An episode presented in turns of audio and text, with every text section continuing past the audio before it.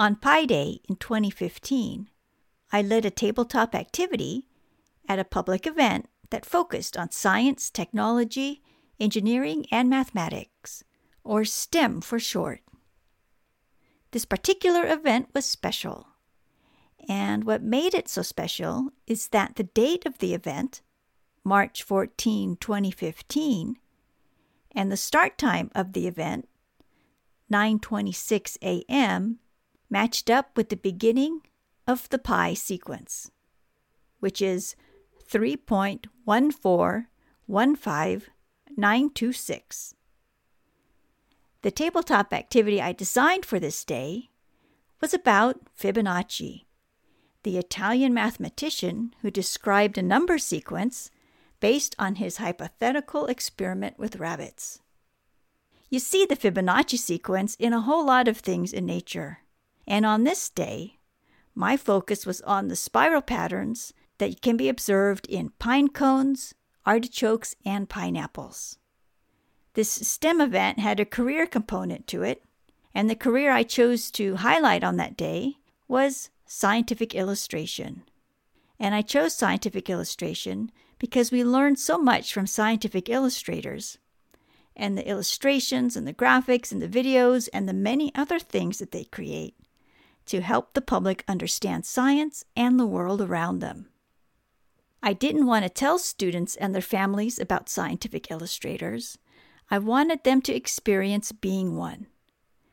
So I created an activity to make this happen. And this activity involved learning the Fibonacci sequence by sketching a pine cone, a pineapple, or an artichoke in a way that a scientific illustrator would to relay information to other people. Students drew their sketches on large stickers I provided that had the phrase, "I'm a scientific illustrator," printed across the top. And all day long, students walked around the event wearing their new identity. So why do I share this story with you today? Well, if you work with the public and at community events, you know that engaging with an audience is not easy. You have to do more than set up a table, lay out your brochures, and simply establish a presence. I share this story with you because when it comes to science topics, this Fibonacci activity drove home for me that it is possible to create an experience in a busy public setting that provides an opportunity to experience a scientific concept, not just learn about it by someone talking at you about it. This particular Fibonacci activity also taught me not to shy away from topics as dense as the Fibonacci sequence. And it taught me what is possible when it comes to helping young learners establish a science identity. In twenty twenty-one, this Pi Day activity was adapted for classroom use by Sally Bensusen and her team at the Leonardo Principle. You can download a copy by clicking on the link in the show notes.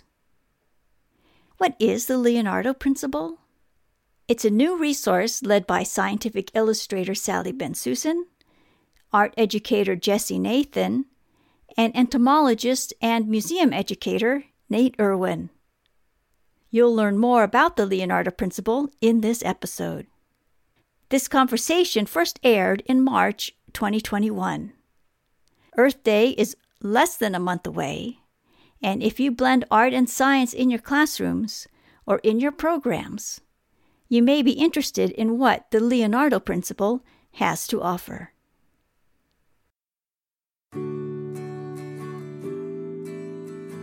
Welcome to Talatera, a podcast about freelance educators working in natural resource fields and environmental education. Who are these educators?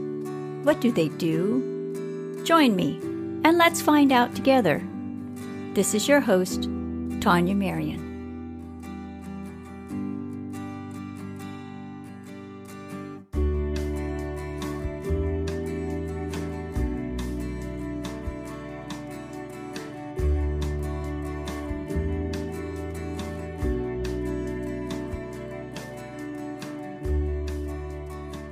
Today my guest is Sally Bensusen.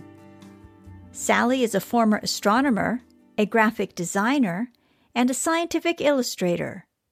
Her illustrations have been used by the National Science Foundation, the Smithsonian Institution, and Scientific American magazine. In twenty nineteen, she retired as a graphic designer from NASA's Goddard Space Flight Center. Sally is the founding director of the Leonardo Principle, a new endeavor destined to become a library of STEAM activities focused on the development of observation skills blending art and science.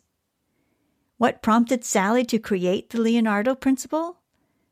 How did she launch this initiative? When did Sally's love of drawing begin? Let's find out. Sally, thank you so much for stopping by today. It's so nice to be able to speak with you in person. Thank you for having me. It's good to speak with you as well.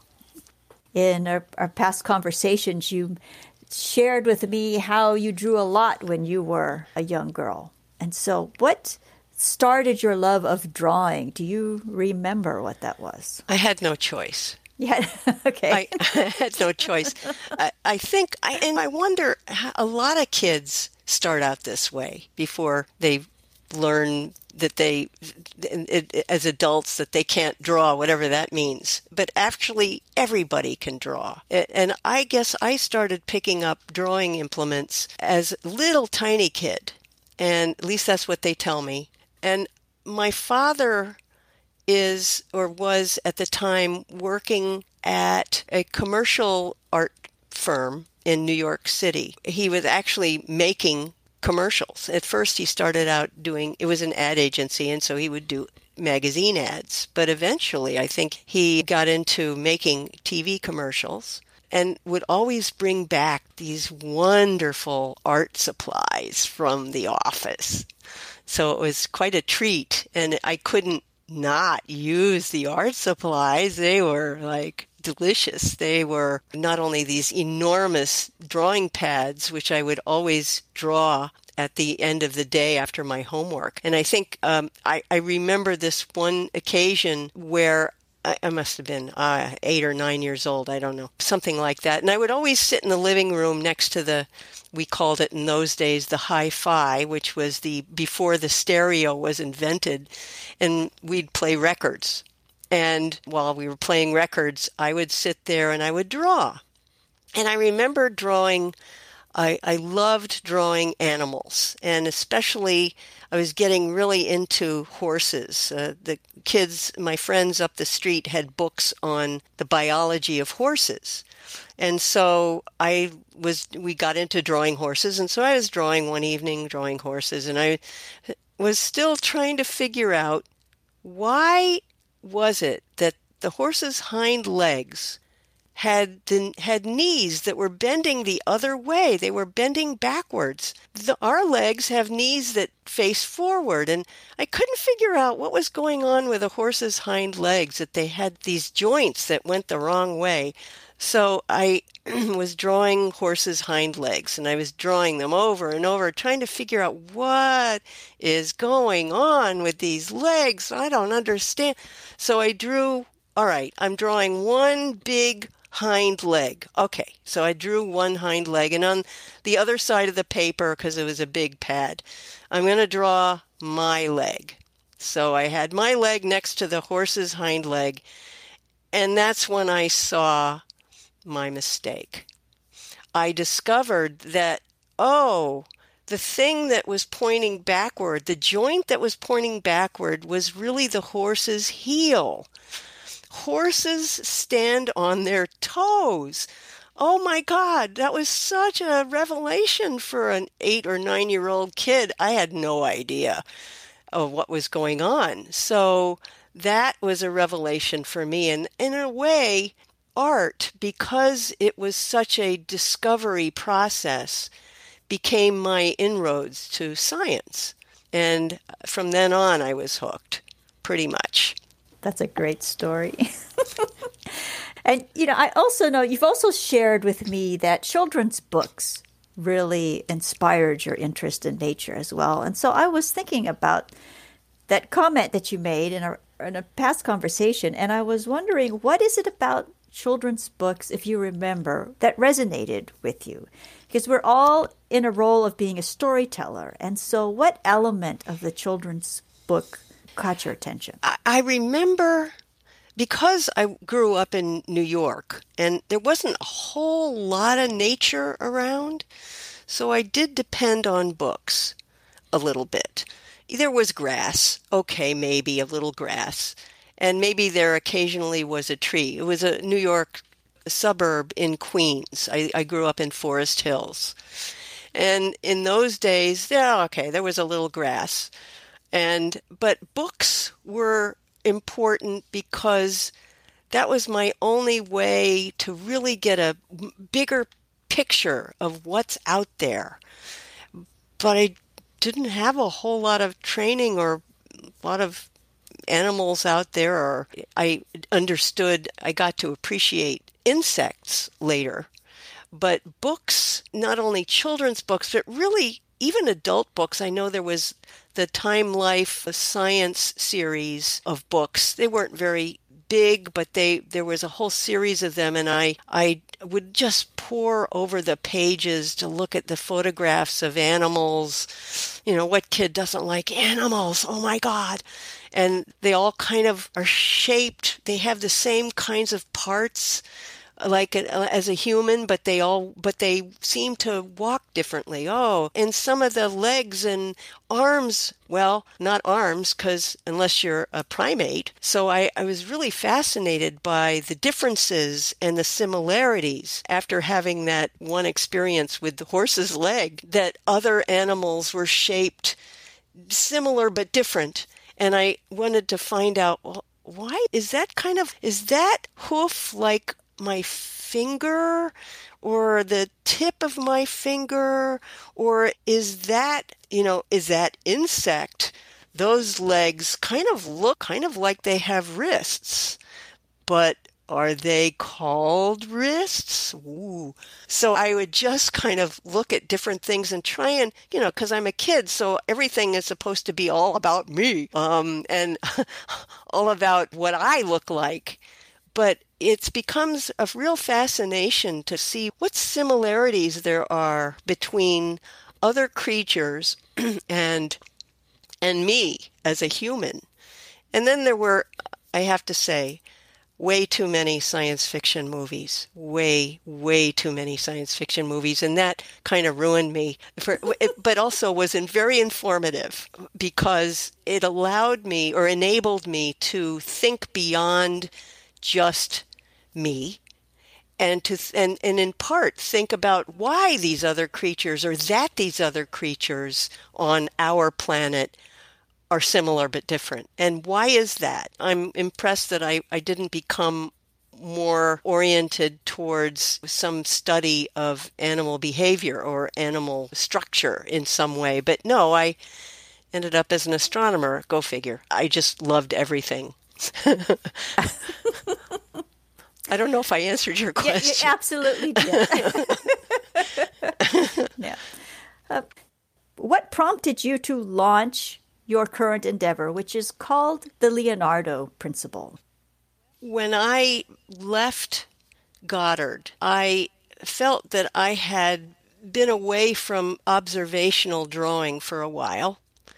And I remembered that my experiences as an observational artist, a scientific illustrator, was really all about observation in the sense of really getting to know a, a subject quite well by drawing over and over and over again and becoming really curious and interested about the subject that I was drawing.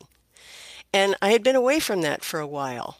And I thought, I need to tell other people about this. And I think also it was important for me to say that science and art were so closely related that kids could probably benefit from learning not to draw beautiful works of art. It had nothing really to do with that. It's more like use the drawing as a tool to really get into your subject. Doesn't even matter what it is. And Also, I was asked by the Smithsonian Institution, in those days, it's quite a few years that I've been doing this now with a number of colleagues, but this was a program for science teachers from around the country who would join for a week, would come to Washington, D C, and join uh, a group of other science teachers, K through twelve, and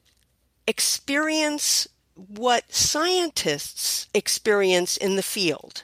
And it was called the Smithsonian Science Education Center for Teachers. And it is was basically for Biodiversity Week. So it was sometime in the summer when everybody was off from school. And I tried to figure out how could I impart an experience of being a scientific illustrator, which I was asked to do, to for teachers in three hours without a, a drawing course. Well, okay, I figured it out. It's not going to be about it's not going to be about art. This is not that's off the table. In fact, it doesn't really matter. Let's think about how we can use art to be a scientist. And and in fact, I I had an I developed a number of little activities that I thought we could do in three hours. Like they were almost really games in in a way. They were disguised as games so that everybody could have a good time and and maybe they'd even pay attention. And in fact, I began with one particular exercise as a warm-up. And we went on from there for three hours and ramped up towards more and more drawing. And by the end of the three hours, we had them drawing specimens from the museum collection. And everyone was very quiet and very concentrated, and they were really into it. It was a good experience. I'm hoping that everyone thought so. Uh, it seemed like that was the case, and so that was my long-winded answer to answer your question. No, not long-winded at all. That is fabulous. And so you took a gaming approach to get past that that hurdle, that inertia, that, that I can't draw, I can't draw stick figures, that whole resistance. Yeah, that's not happening. We're not having yeah. any of that. Yeah. No. Oh, that's fantastic. And then what did the teachers think about the program after, well, the class that after it was finished? There were a number of surprising reactions. At first, for me, the first couple of years that I taught this as the sort of the introductory visit, they all came to me first. And and so they only saw me for three hours in the whole week. And then the, my colleague took over for the rest of the week. But the the response was very interesting because it seemed to me that a lot of the teachers really hadn't thought of using drawing to learn about science or to really get into some of the life sciences. And it could be very easy to use in a classroom over and over again if you wanted. So I, I had a number of re- responses that were very specific about, oh, I never knew that you could do that, or I never thought to use art in my science class to enhance a, a lesson. And I was very happy to see that.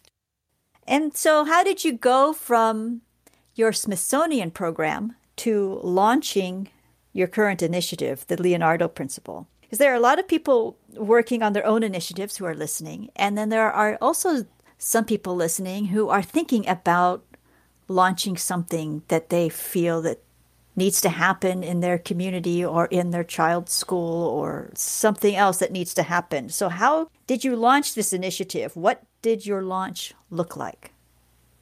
It took me a year to work up the nerve to work to develop a website that would promote the use of art for science and also using science to teach art better, or in a, in a new, more observational way.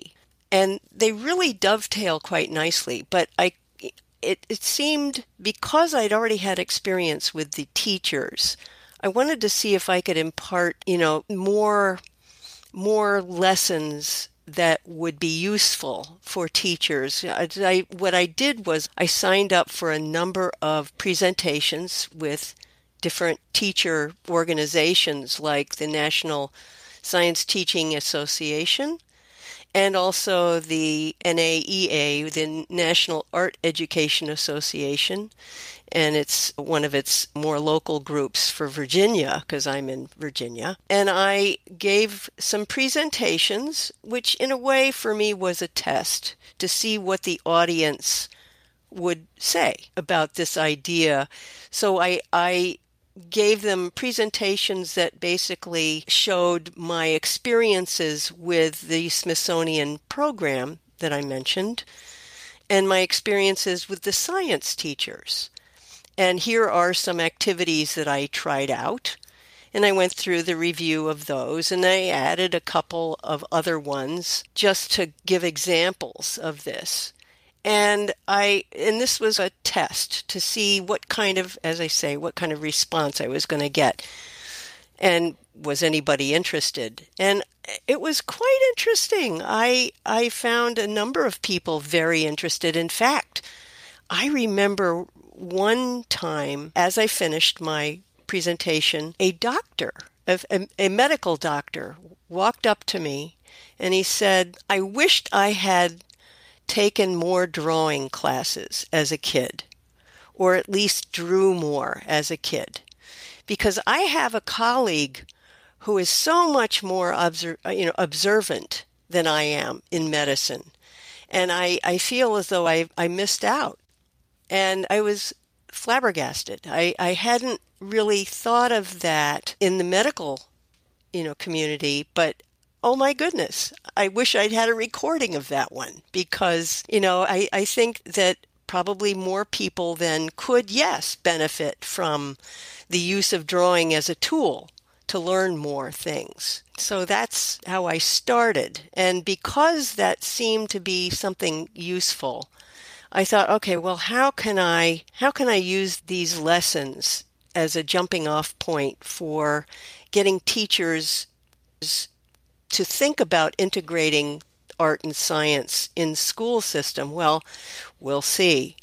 The school system, at least for public schools, may be much more restrictive than I have thought. And so I'm looking at talking with more teachers out there to find out what restrictions do they have. I know that the science teachers have the Next Generation Science Standards to teach by, and I've looked at those, and that the art teachers have the, the visual arts standards that they have to teach by per state.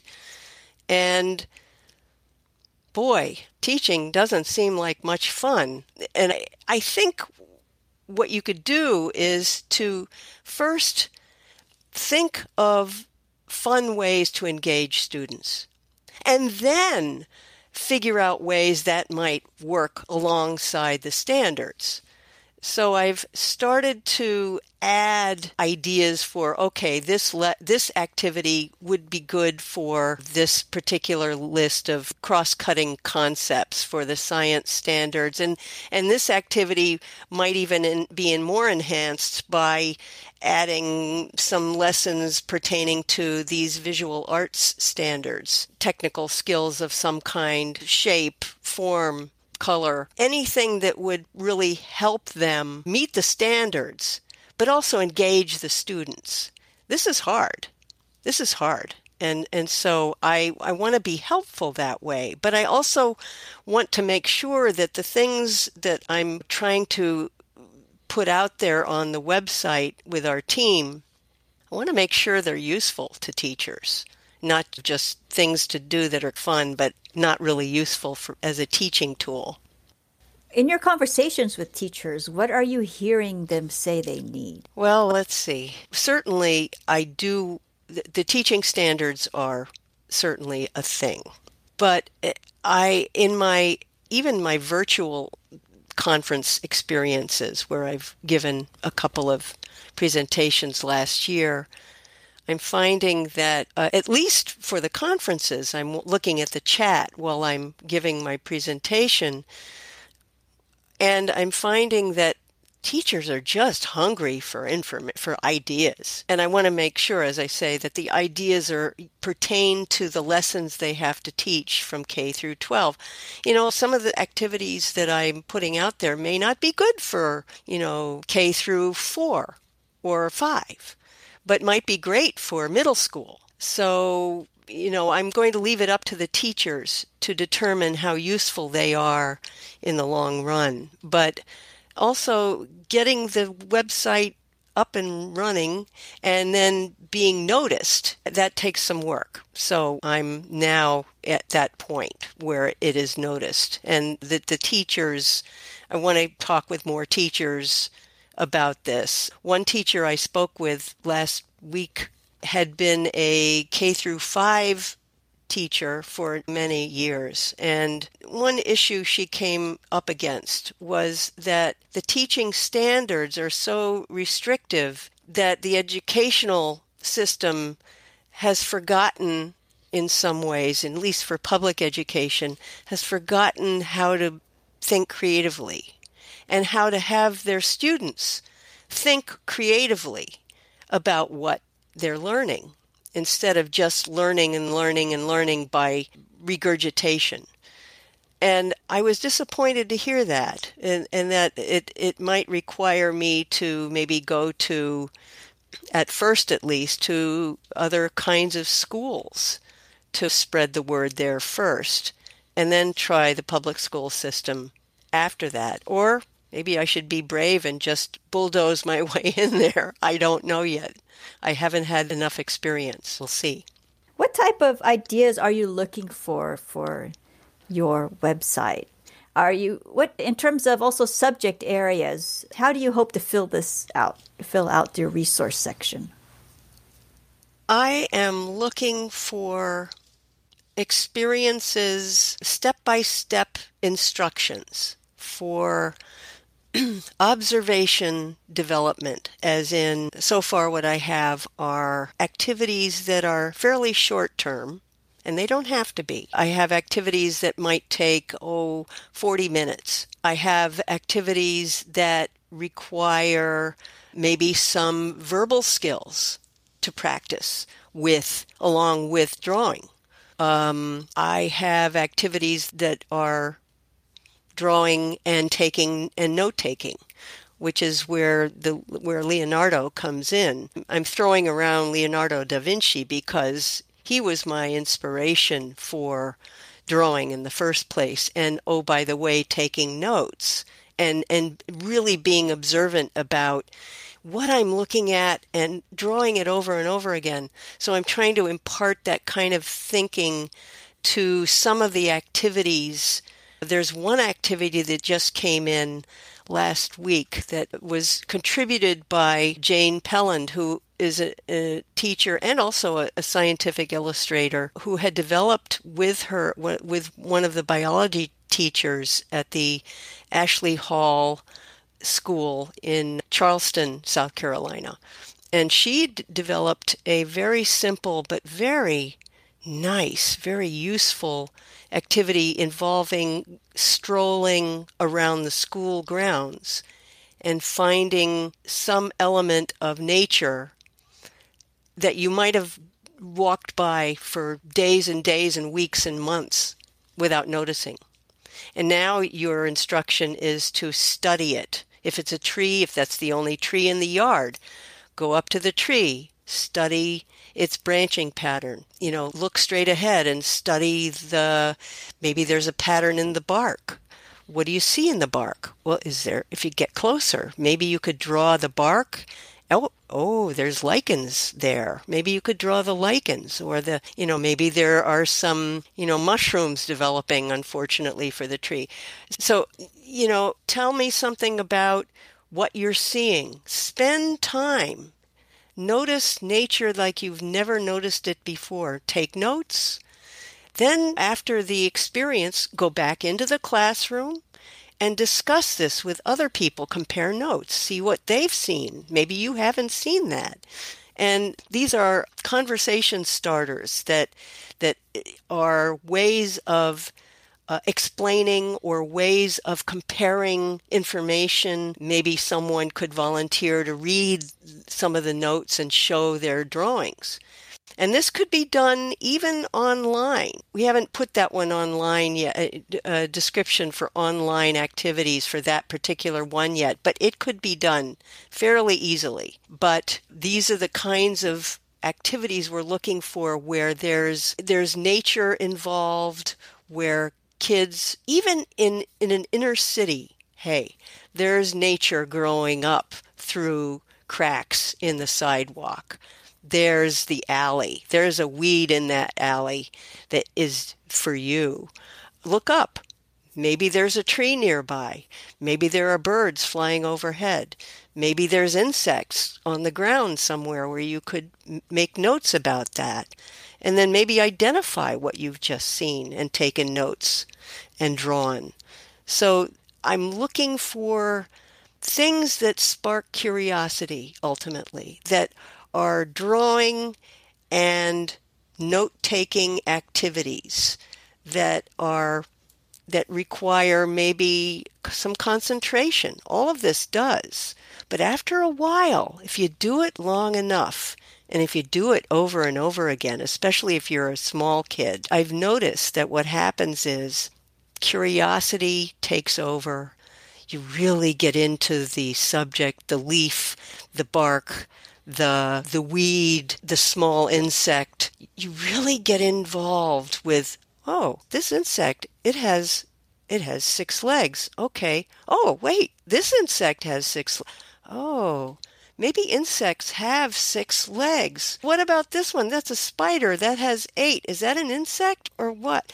And I'm wanting to inspire thinking about things and really noticing stuff. And after a while, after you've drawn, uh, you start to see new things that you haven't noticed before. That's what the drawing is for.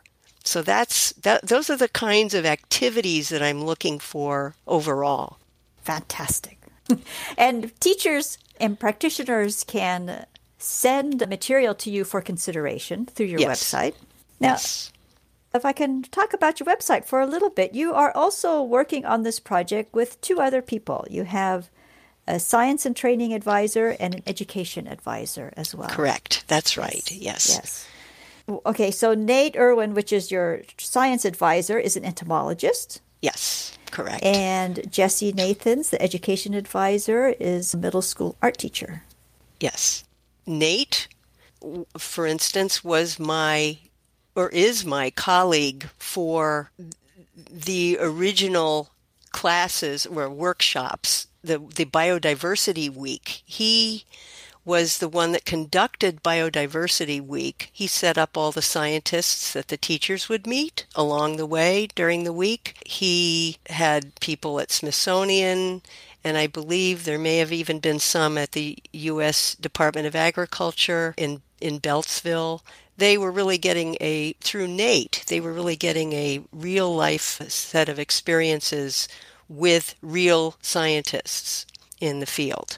So Nate has been instrumental in pulling this together. And so he's my colleague from that point of view, and he worked at the Smithsonian for quite a while, and he ran the insect zoo at the National Museum of Natural History down in Washington, D C, and so he's been wonderful getting the science teachers ramped up and, and excited about things.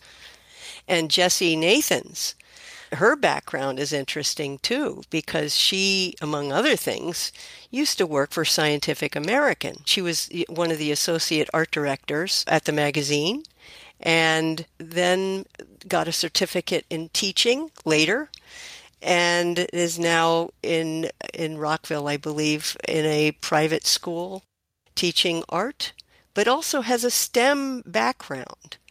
So it's interesting that she's got such a diverse background that she can dovetail nicely, if she if she wanted to, with their science department, and I believe she's done that before. So they've developed some lessons between the art and the science department. And so it's really wonderful to have these two people as part of our team. Really, lots of different, really unique points of views and contributions going to this effort. Yep, very exciting. When you look over your shoulder and look at the trail that you've left behind, what do you see? Wow. I I I wish I could look over my shoulder. I'm hoping I left not a trail of debris that I need to clean up, but I I see my life as a series of investigations and and trying to do this first, and then let me, oh, let me try, ooh, let me get involved in this. Oh, wait, oh, that's really cool. Can I do that? Which led me up to the website. Um, but but also, how can I bring other people along with me? That's important, to have other people be on this ride with me, so that I, you know, so that we can share things. I mean, that's what humans do. But but in my case, I, I kind of, you know, because of my experiences with science teachers in the past few years, I've discovered that, oh, not everybody has had these experiences with art and science. So my science experience and then my art experience um, is is kind of like food for that I'd like to share. It's like having a picnic and saying, "Ah, oh, yeah, come on over here. I got some extra bread over here. Here, try this one," and and that's where the drawing comes in as sort of the the bread to share with others who maybe have not tasted rosemary bread before or something like that. And so I found that, at least as far as the science teachers go later in my my career, because it's more recent, that, huh, maybe I should talk about this with science teachers and give them some more ideas. Maybe this would help. And maybe the science teachers and the art teachers would could band together and integrate the lessons. I know this does happen from time to time at some schools, but I'd like to see more of that, and I'd like to see it more wide open rather than being so constricted with teaching standards. Maybe we could get creative with teaching standards so that we can enable teachers to be more creative. What's next for you? Wow, next. The next big thing. I think there's so much out there. There's so many possibilities. I, right now, I'm still concentrating on making this website as a tool much bigger and much more useful. For that, I might need some assistance. I might need some teachers to be on, more teachers to be on board. I've got Jesse and I've got Nate. But it wouldn't hurt to have a few more teachers come along and with some more ideas. So for now, I want to grow the website as a tool for teachers to just come in and use as they need to. Maybe they can get some ideas from what we have and make new ideas. And I'm okay with that. I just would like to see, I would like to see the educational system use more art in the teaching of of science and also of other subjects. I think we've gotten so concentrated on STEM that the other arts have become devalued. And I think that's a mistake. We, as Americans at least, I don't know if it's this way in other countries, but people in the U S have become so focused on STEM, which is a very valuable set of skills, of course. But in the process, I think they have come to devalue the other subjects. And this is a problem because, from what I understand, the brain is a synthesis machine. It pulls in all sorts of ideas from places you never would have thought it would be useful. And if, but you have to have the places first. You have to have arts, humanities, and the sciences and mathematics, and yes, engineering. And it's important to have them all. And they all feed into learning. But you got to have, in order to be creative, you got to have stuff from everywhere. You can't just focus in on some parts of learning without including the other parts of learning as well. This is, I'm hoping that we, we can grow this a little more. I think a couple of points that I would like to make that maybe people don't think about very much, but that really art and science share many practices. They both share experimentation, exploration, creative thinking, discovery, innovation. But the most imp- one of the most really important skills is observation, that not only, not only makes a better artist, but also makes a better scientist. Observation is really a useful tool anytime. And what I have also discovered is through my own experiences and, and the experiences of a lot of other people who draw, that really the physical act of drawing has also been documented to improve learning, to increase attention span and curiosity, and also to improve content retention, memory. And these things have been documented in neuroscience. And so I, I am very excited about the use of drawing as a tool to learn. Where can people learn about the Leonardo Principle? We have a simple website. It's leonardo principle dot org. And it's a very simple website right now. You can learn about it on our About Us page or About the Project page on our website. Come visit. We'd love it. Love to see you. And if you have any ideas, you can just contact us. We're open all the time. We'd love to hear from you. I would like to thank Sally for introducing us to the Leonardo Principle and for inviting us to contribute to this growing resource. To find out how you can submit activities for consideration, go to leonardo principle dot org. Thank you for joining us today. See you next time.